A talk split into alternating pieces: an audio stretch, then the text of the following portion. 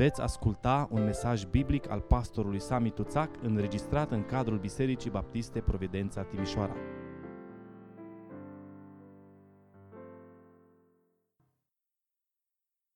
Domnul Iisus Hristos este biruitorul și El ne spune nouă, chiar și astăzi, chiar și într-o vreme ca și aceasta, îndrăzniți, eu am biruit lumea. Vă invit acum uh, să deschideți Sfânta Scriptură împreună cu mine și să citim împreună din Evanghelia după Matei, capitolul 28. Vom citi de la versetul 1 și până la versetul 10 și apoi de la versetul 16 până la versetul 20. La sfârșitul zilei sabatului, când începea să se lumineze înspre ziua din tâia săptămânii, Maria Magdalena și cealaltă Marie au venit să vadă mormântul. Și iată că s-a făcut un mare cutremur de pământ, căci un înger al Domnului s-a pogorât din cer, a venit și a prăvălit piatra de la ușa mormântului și a așezut pe ea. Înfățișarea lui era ca fulgerul și îmbrăcămintea lui albă ca zăpada. Străjerii au tremurat de frica lui și au rămas ca niște morți. Dar îngerul a luat cuvântul și a zis femeilor, nu vă temeți, căci știu că voi căutați pe Iisus care a fost răstignit.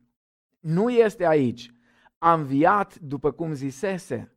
Veniți de vedeți locul unde zăcea Domnul. Și duceți-vă repede de spuneți ucenicilor lui că a înviat dintre cei morți. Iată că el merge înaintea voastră în Galileea, acolo îl veți vedea. Iată că v-am spus lucrul acesta. Cei 11 s-au dus în Galileea, în muntele unde le poruncise Isus să meargă. Când l-au văzut ei, i s-au închinat, dar unii s-au îndoit. Isus s-a apropiat de ei, a vorbit cu ei și le-a zis, toată autoritatea mi-a fost dată în cer și pe pământ. Duceți-vă și faceți ucenici din toate neamurile, botezându-i în numele Tatălui și al Fiului și al Sfântului Duh. Și învățați-i să păzească tot ce v-am poruncit. Și iată că eu sunt cu voi în toate zilele, până la sfârșitul viacului. Amin. Vă invit acum să ne plecăm capetele, să închidem ochii și în liniște să ne apropiem de Domnul în rugăciune. Doamne, Tatăl nostru care ești în ceruri, ne închinăm înaintea Ta și în această dimineață și îți mulțumim, Doamne, pentru modul uh, minunat în care Tu ne-ai purtat de grijă până acum. Îți mulțumim, Doamne, că uh, deși uh, suntem în stare de urgență, deși suntem în această perioadă de distanțare socială, deși ne este dor unii de alții și nu putem fi împreună la închinare în adunările noastre așa cum ne-am dorit. Doamne, îți mulțumim că deși sunt toate acestea, Tu ești cu noi așa cum ne-ai promis, Tu ești cu noi, Tu ești în viețile noastre. Îți mulțumim că uh, ne dai timp uh, deosebit, uh, chiar și în vremea aceasta, în familiile noastre, în casele noastre. Doamne, întărește familiile noastre, întărește credința noastră în Tine. Doamne, ajută-ne în, în perioada aceasta să ne apropiem mai mult de Tine, să Te cunoaștem mai mult, să ne bucurăm, Doamne, de, de, de timpul care îl avem împreună, Uh, pentru a planifica lucrurile care urmează în viitor. Uh, te rugăm acum, Doamne, să ne vorbești prin cuvântul Tău, cuvântul Tău care e viu și lucrător și care are putere de transformare. Uh, ne rugăm să transforme și în dimineața aceasta viețile noastre, inimile noastre. Doamne, dacă în vreo casă, în vreo familie, undeva între cei care ne ascultă este cineva care trăiește în frică, în anxietate, în teamă, te rog, Doamne, ca Tu să te atingi uh, de persoanele acestea. Uh, pentru cei care uh, sunt deznădăjduiți, Doamne, mă rog să-i ridici, mă rog să întărești credința noastră în Tine, a tuturor. Și vrem, Doamne, ca numele Tău, Doamne, să fie cunoscut, chiar și prin posibilitățile acestea limitate care le avem, Uh, chiar și prin uh, posibilitățile pe care ni le oferă tehnica aceasta, uh, te rugăm în numele Domnului Isus Hristos, vorbește-ne astăzi, Doamne, și vorbește-ne în fiecare zi prin cuvântul Tău și prin Duhul Tău cel Sfânt. Amin. Niciodată parcă niciodată biserica de astăzi nu reușește să prindă mai bine lungimea de undă a bisericii primare decât în duminica de Paște, când sărbătorim învierea Domnului, și în săptămânile care urmează după învierea Domnului Isus. De fapt, mesajul morții și învierii Domnului Isus a fost punctul forte al predicării apostolilor din ziua de Rusalii și până la martiraj. Nu s-a oprit niciodată din a vesti, din a propovădui, din a predica moartea și învierea Domnului Isus Hristos. Primii creștini au mizat totul pe înviere. Acesta este motivul pentru care Apostolul Pavel le scria corintenilor.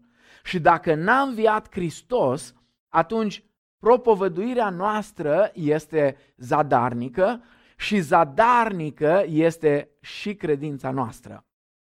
Ceea ce șochează însă pe orice cititor atent este faptul că evangheliile nu ne prezintă învierea într-o manieră apologetică, cu argumente sistematic aranjate uh, pentru a demonstra cumva fiecare punct principal, ci mai degrabă Evangheliile prezintă evenimentul acesta al învierii și apoi tot ce urmează după ca o înșiruire practic de evenimente șocante la care nu se aștepta nimeni.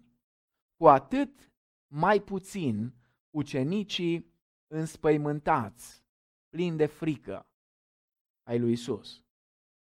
Spuneam în dimineața aceasta, tema mesajului este imperativele învierii. Și aș vrea să privim împreună în dimineața aceasta, în pasajul citit, la patru imperative care au schimbat total și pentru totdeauna viața ucenicilor Domnului Iisus Hristos. Și rugăciunea mea în dimineața aceasta este ca aceste imperative care au fost rostite în, uh, în ziua învierii și apoi în zilele următoare după înviere să aibă un impact deosebit asupra fiecăruia uh, dintre noi.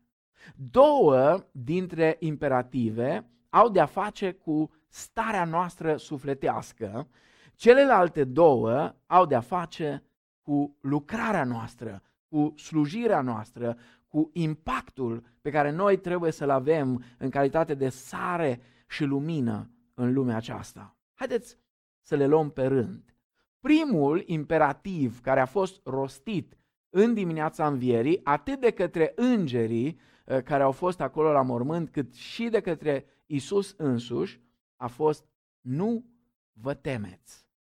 Versetul 5 spune, dar îngerul a luat cuvântul și a zis femeilor, nu vă temeți. Și apoi în versetul 10 citim din nou, atunci Isus le-a zis, nu vă temeți. Teama este o stare sau un proces emoțional negativ care implică insecuritate, neliniște, agitație, tendința de evitare în legătură cu un pericol. Mulți oameni, chiar și creștini, sunt chinuiți de teamă, mai ales în perioada aceasta, uh, când frica aceasta și uh, panica care a fost indusă, mai ales de către mass media, mai ales de către uh, uh, uh, oceanul, aș spune, de, de știri false și de, de fake news care uh, a fost răspândit, uh, uh, sunt foarte mulți care uh, pur și simplu uh, au ajuns să facă atacuri de panică, au ajuns pur și simplu să trăiască Uh, în anxietate și în frică. Sunt oameni care nici măcar nu știu să-și închipuie o viață fără temeri.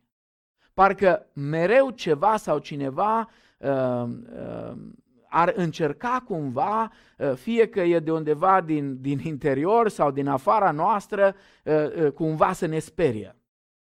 Nu știu dacă v-ați gândit la asta, dar vă rog să fiți foarte atenți în dimineața aceasta la mesajul acesta pe care Domnul îl are pentru noi. Multe din alegerile noastre, din atitudinile noastre sau comportamentele noastre sunt marcate de frică. Desigur, atunci când suntem dominați de frică, facem și spunem ceea ce frica ne poruncește. Ce au făcut ucenicii atunci când Isus a fost arestat? Au fugit, s-au ascuns, unii s-au lepădat. De ce? De frică, de teamă. Frică de ce? Frică de viitor, frică de oameni, frică de moarte. Frica are mare putere asupra noastră. Adesea ajungem să ne fie frică inclusiv de faptul că Dumnezeu nu ne mai iubește. Datorită uh, uh, gândurilor și a faptelor noastre rele. Uităm că Dumnezeu ne iubește, că El este Tatăl nostru drag, că El uh, se uită la noi ca la copiii Lui, ca la fii și fiicele Lui. Însă frica ne face să-L vedem adesea pe Dumnezeu ca pe uh, un, un, un milițian care stă uh, undeva la colț cu un baston, gata să ne amendeze, gata să ne lovească.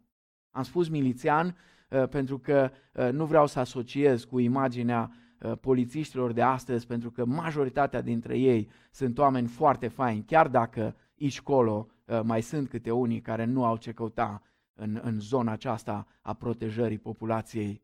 Dar majoritatea dintre ei sunt oameni deosebiți uh, și trebuie să ne rugăm pentru ei în vremea aceasta. Când ajungem în această uh, stare paralizantă, trebuie să ne întrebăm, oare de ce am ajuns aici? Când ajunge cineva într-o astfel de stare în care pur și simplu frica îl paralizează? Când ajungem să fim paralizați de frică? Când suntem obosiți de viața pe care o ducem. Vi amintiți pe cei doi călători spre Emaus? Oare ce vorbeau între ei? Oare nu se întrebau despre rostul celor trei ani petrecuți cu Isus? Vi-l amintiți pe Petru în Galileea de acum la Marea Tiberiadei? Mă duc să prind pește. Atunci când simțim că suntem pe punctul de a pierde lucrurile pentru care am luptat atât. Ei spun, cei doi care mergeau spre Emaus, spun, noi trăgeam nădejde. Mai ales gândiți-vă uh, cum s-au derulat lucrurile în, în ziua de florii, uh, Domnul Isus a intrat în Ierusalim în, în aplauzele mulțimii uh, și mulțimea striga Osana, Osana, binecuvântat este cel ce vine în numele Domnului. Și știți ce a fost interesant? Că din cauza acelor aclamații, ei n-au observat cu atenție lacrimile lui Isus. Isus plângea. Pentru că Isus vedea dincolo de Osana. Isus vedea ziua în care oamenii din Ierusalim vor avea în fața lor pe el și pe Baraba și oamenii fără să clipească au spus îl vrem pe Baraba. Și cu Isus care se numește Hristosul, ce să facă? a întrebat Pilat. Răstignește-l. Dar ei n-au văzut asta. Ei au văzut doar Osana. Au văzut doar intrarea aceea triumfală.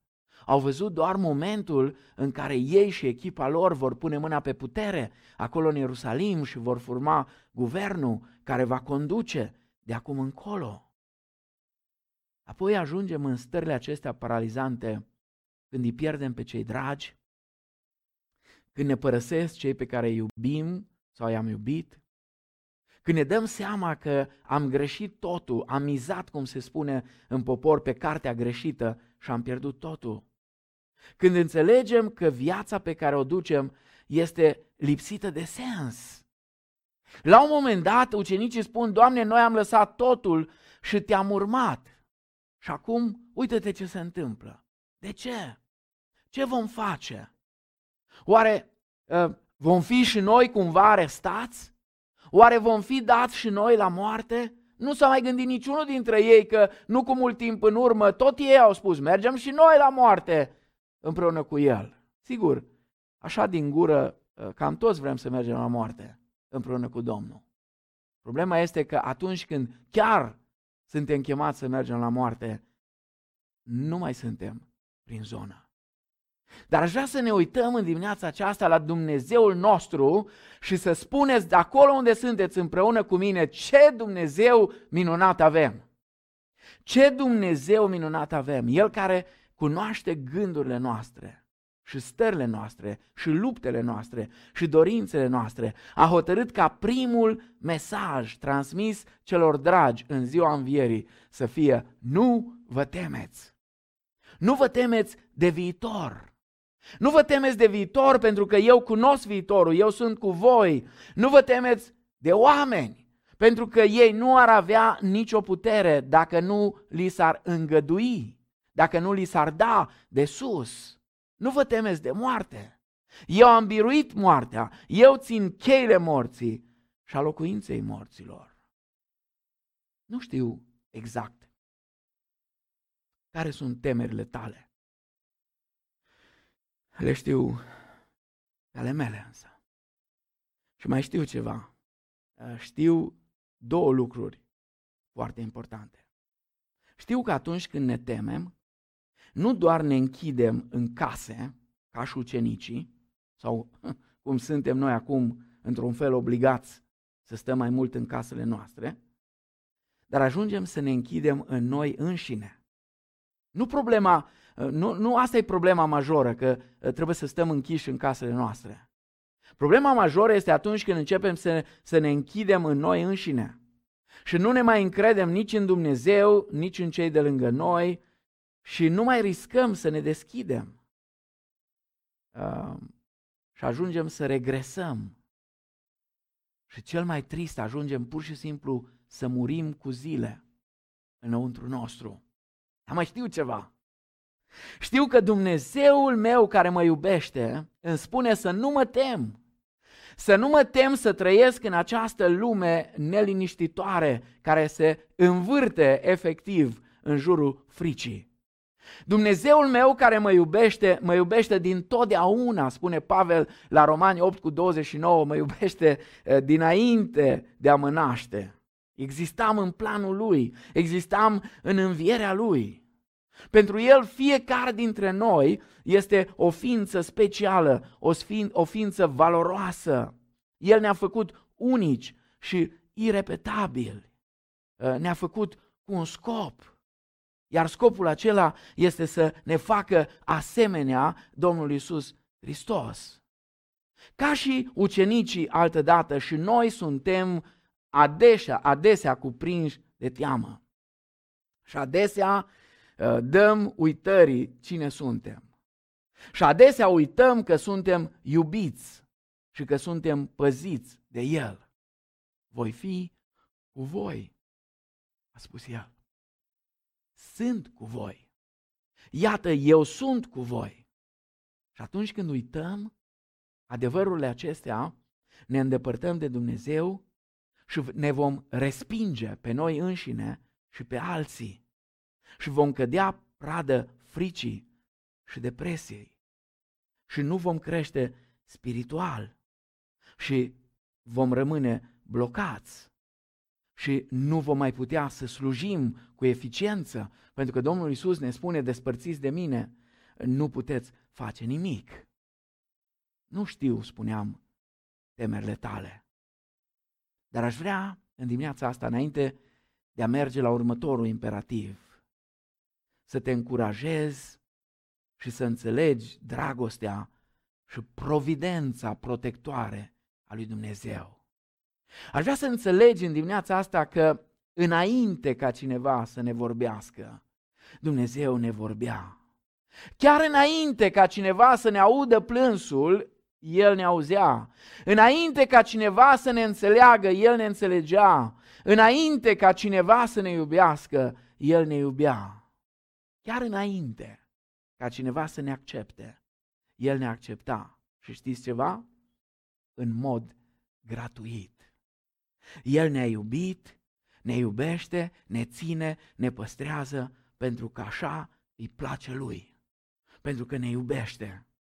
Chiar dacă poate părinții tăi nu te-au dorit sau nu ți-au văzut valoarea, chiar dacă ceilalți te-au înjosit, um, sau nu ți-au dat nicio atenție.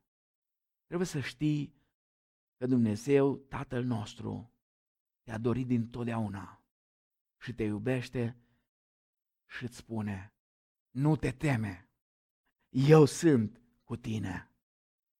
Al doilea imperativ la care aș vrea să ne uităm în dimineața aceasta este bucurați-vă. Versetul 9 spune, dar iată că le-a întâmpinat Isus și le-a zis, bucurați-vă! Ele s-au apropiat să-i cuprinde picioarele și i s-au închinat. Este interesant cât de mult și-a dorit Domnul Isus ca urmașii săi să fie caracterizați de bucurie. La Ioan 15 cu 11, Domnul Isus spune, ă, bucuria mea să rămână în voi și ă, bucuria voastră să fie deplină. Apoi în Ioan 16 cu 24 spune, dacă cereți ceva în numele meu, veți primi pentru ca bucuria voastră să fie deplină. Sigur, acolo unde spune să cerem în numele Lui, pune și condiția, dacă rămâneți în mine ă, și trebuie să ă, le avem în echilibru. Apoi în Ioan 17 cu 13, Domnul Iisus se roagă pentru ai săi. Și foarte interesant în această rugăciune ă, numită rugăciunea arhierească sau rugăciunea de mare preot a Domnului Isus, înainte ca să ceară Tatălui să-i sfințească sau să-i facă una, el spune, pentru ca ei să aibă în ei bucuria mea de plină. Apostolul Pavel, la rândul lui, chiar în închisoare fiind, spune bisericii din Filipii, în Filipeni, capitolul 4, cu versetul 4, bucurați-vă întotdeauna în Domnul. Și iarăși zic, bucurați-vă. Chiar și în Vechiul Testament, în Nemia, capitolul 8, cu versetul 10, când poporul, după ani de zile de robie, vine înapoi în țară și stau înaintea lui Dumnezeu și uh, uh, uh, Ezra și Nemia și ceilalți citesc uh, din, din cuvântul lui Dumnezeu, citesc din legea lui Dumnezeu, uh, poporul începe să, să plângă. Și uh, uh, cuvântul lui Dumnezeu spune, nu vă mâhniți, nu plângeți, veseliți-vă! căci bucuria Domnului va fi tăria voastră. Vă rog să rețineți asta. Bucuria Domnului va fi tăria voastră. De ce este bucuria atât de importantă pentru copiii lui Dumnezeu? Și ce este ea de fapt? Bucuria constituă starea sufletească a celui care se simte iubit, dorit și acceptat. Bucuria creștină vine din ceea ce spunea Domnul Isus. Bucurați-vă, vine din siguranță, vine din siguranța mântuirii. Bucurați-vă că numele voastre sunt scrise în ceruri. Dragii mei, aș vrea să înțelegem în dimineața asta, bucuria este cel mai puternic medicament, cel mai puternic antidot împotriva fricii. Bucuria învinge teama. Bucuria Domnului este tăria voastră. Citeam zilele astea mărturia cuiva care a fost infectat cu COVID-19. Știți ce spunea omul acesta? Starea psihologică și spirituală a omului care este atins de boala aceasta este foarte importantă. Este foarte importantă în lupta uh, pentru a învinge virusul acesta. Teama și întristarea au cuprins sufletele ucenicilor. Nimeni și nimic n-ar fi fost în stare să schimbe această stare. Șocul produs de arestarea și moartea lui Isus a fost prea mare. Fuseseră înșelați în toate așteptările lor, erau dezamăgiți, erau blocați, cauza lor părea cu totul pierdută, dar în dimineața învierii, Iisus cel înviat, izvorul bucuriei eterne, le spune femeilor, bucurați-vă. Acum, haideți să încercăm ceva. Dacă Domnul Iisus ar veni astăzi în casele noastre, în casa ta, acolo unde tu ești acum și participi în felul acesta la serviciul acesta, oare care ar fi primul lucru care l-ar spune? Oare nu cumva mă gândeam uneori când ne adunam în bisericile noastre așa fără niciun chef și uneori vin creștinii așa pur și simplu numai uh, din rutină. Uh, mă gândeam oare dacă Domnul Isus ar veni între noi, nu ăsta ar fi primul lucru care ne-ar spune bucurați-vă. Sigur, ar fi posibil ca următorul uh, imperativ să fie pocăiți-vă. Însă în dimineața aceasta aș vrea să luăm pentru noi încurajarea aceasta, bucurați-vă. E o poruncă din partea Domnului, e un imperativ, nu e o sugestie. Bucurați-vă, bucuria Domnului este tăria voastră. De ce nu avem parte, oare, de această bucurie de plină despre care vorbește Domnul Isus? Dați-mi voie să vă spun câteva lucruri importante în dimineața asta, ca să înțelegeți de ce uneori starea noastră este o stare de confuzie și nu de bucurie. Este o stare de frică, de anxietate. Știți de ce nu avem parte de bucuria de plină sau de ce unii oameni, pentru că sunt unii, slavă Domnului, care știu să se bucure de Domnul și de prezența Lui în viața lor. Nu avem parte de bucuria de plină pentru că cel dependent de obișnuințe nu cunoaște bucuria. Ne-am obișnuit prea mult cu, cu lucrarea Domnului, cu uh, adunările noastre, care sigur acum ne lipsesc, dar uneori, fără ca să se uh, să uh, așteptăm să se întâmple uh, uh, ceva, fără ca să ne dorim uh, din toată inima uh, să se uh, întâmple ceva. Apoi, cel care pune regulile uh, mai presus de adevăr uh, nu cunoaște bucuria. Eh, cel care pune siguranța, eh, eh, știu eu, mai mult decât libertatea, care, care spunea Benjamin Franklin, cei care ar renunța la libertate pentru puțină siguranță, nu vor avea nici siguranță și nici libertate. V-ați gândit de ce foarte mulți creștini adoptă un stil de viață și de închinare Uh, destul de legalist? De ce mulți vor reguli clare și precise, uneori așa cam ca la jandarmerie? Pentru că oferă siguranță.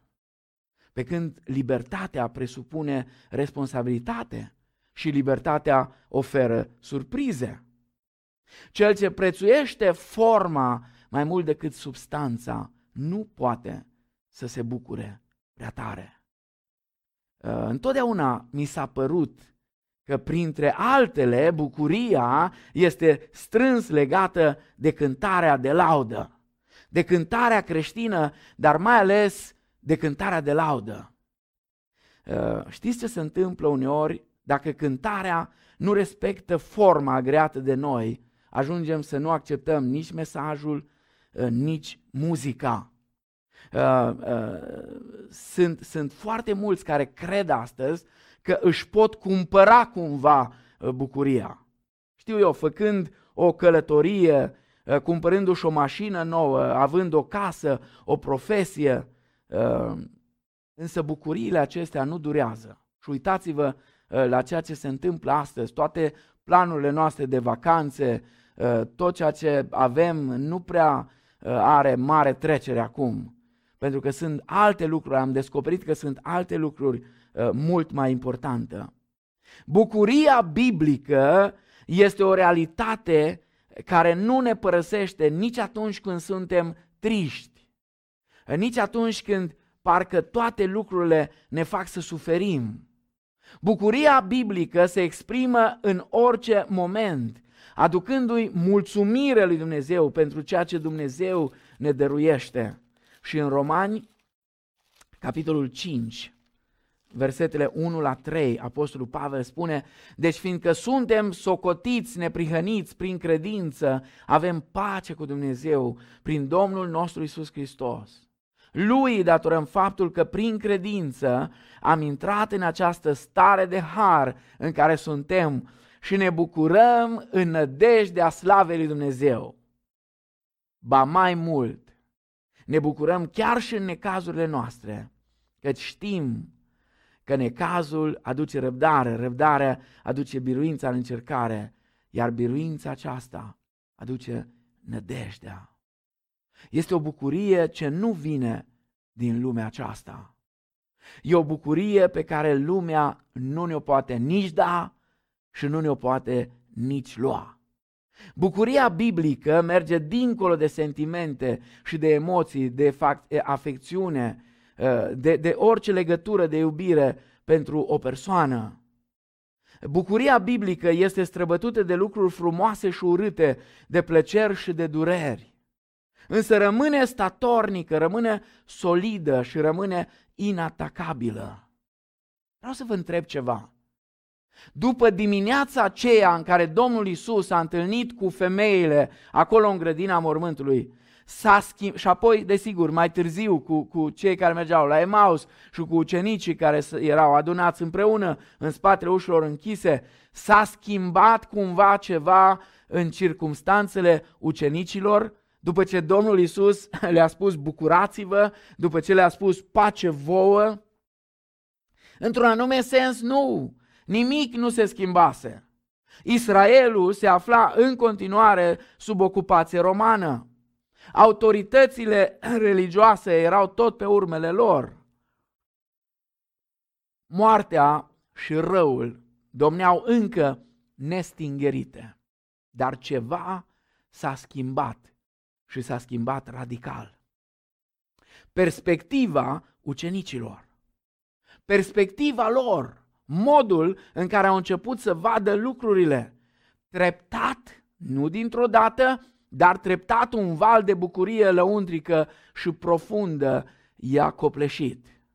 Dacă Dumnezeu a putut face așa ceva cu Isus, va face și cu noi. Dragul meu, nu aștepta schimbarea circumstanțelor.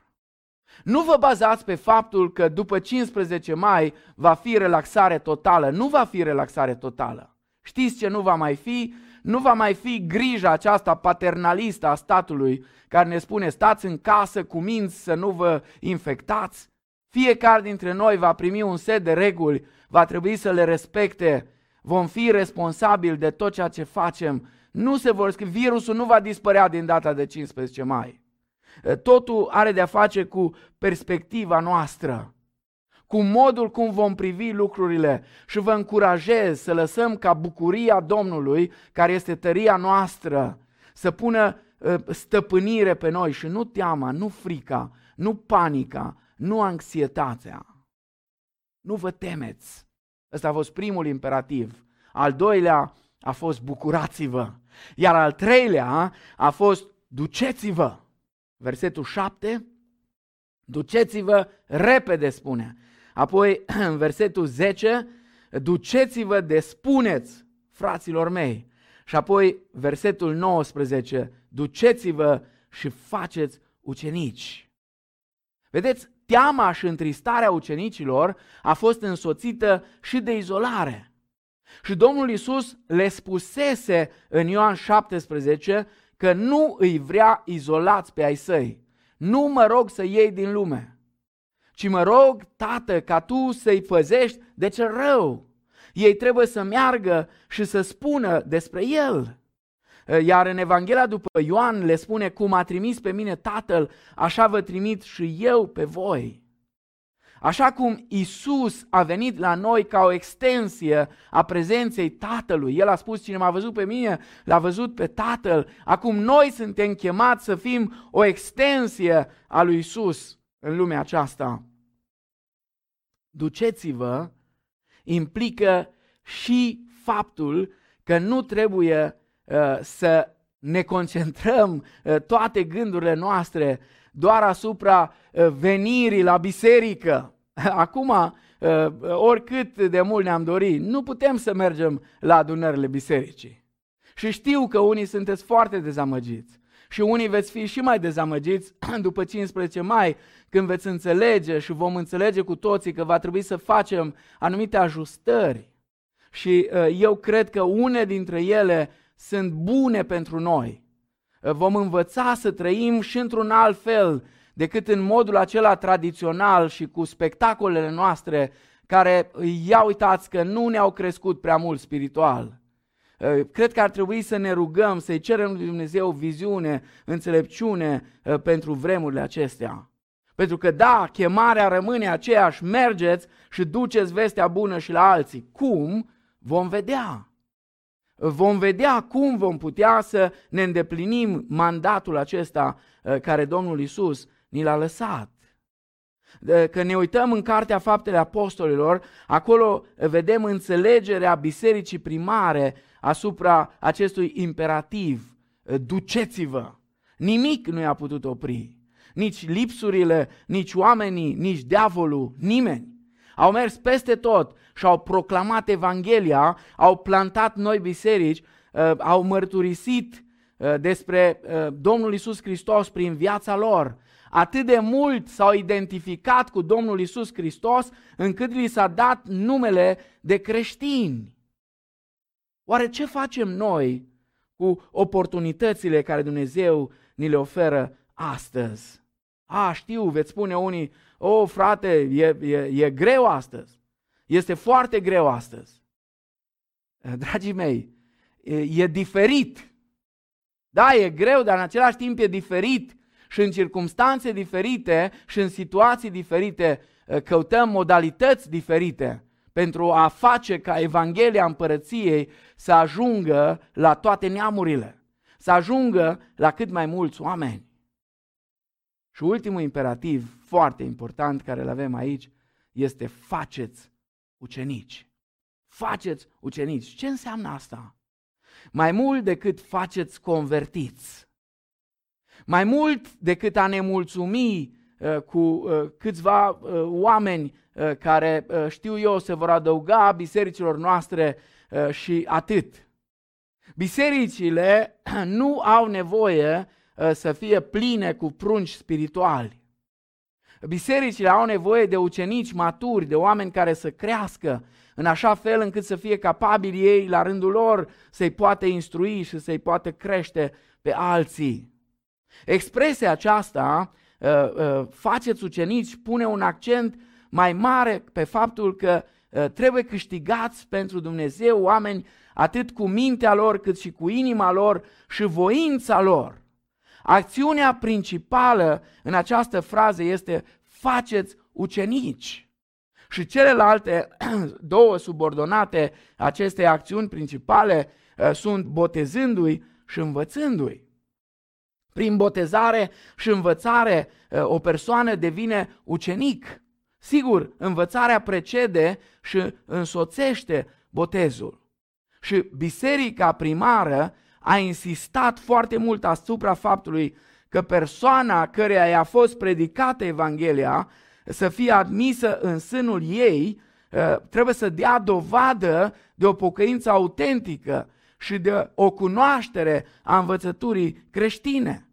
Ce spune Domnul Isus să învățăm? El spune tot ceea ce eu v-am poruncit. Adică tot ceea ce El ne-a învățat în Evanghelii. Sigur, Astăzi, deocamdată, nu putem să facem ucenicie de la om la om în felul cum am știut și am fi putut să facem înainte. Poate că ar trebui să ne dea de gândit. Poate că ar trebui să ne gândim cum am putea să investim mai mult în asta. Dar chiar și în această situație putem să ne ocupăm de oameni, sunt atât, tehnica ne ajută prin atât de multe Uh, programe din acestea și aplicații uh, prin care putem să comunicăm unii cu alții și să ajutăm pe unii sau pe alții să crească și să-L urmeze pe Domnul Isus Hristos și să devină ucenici.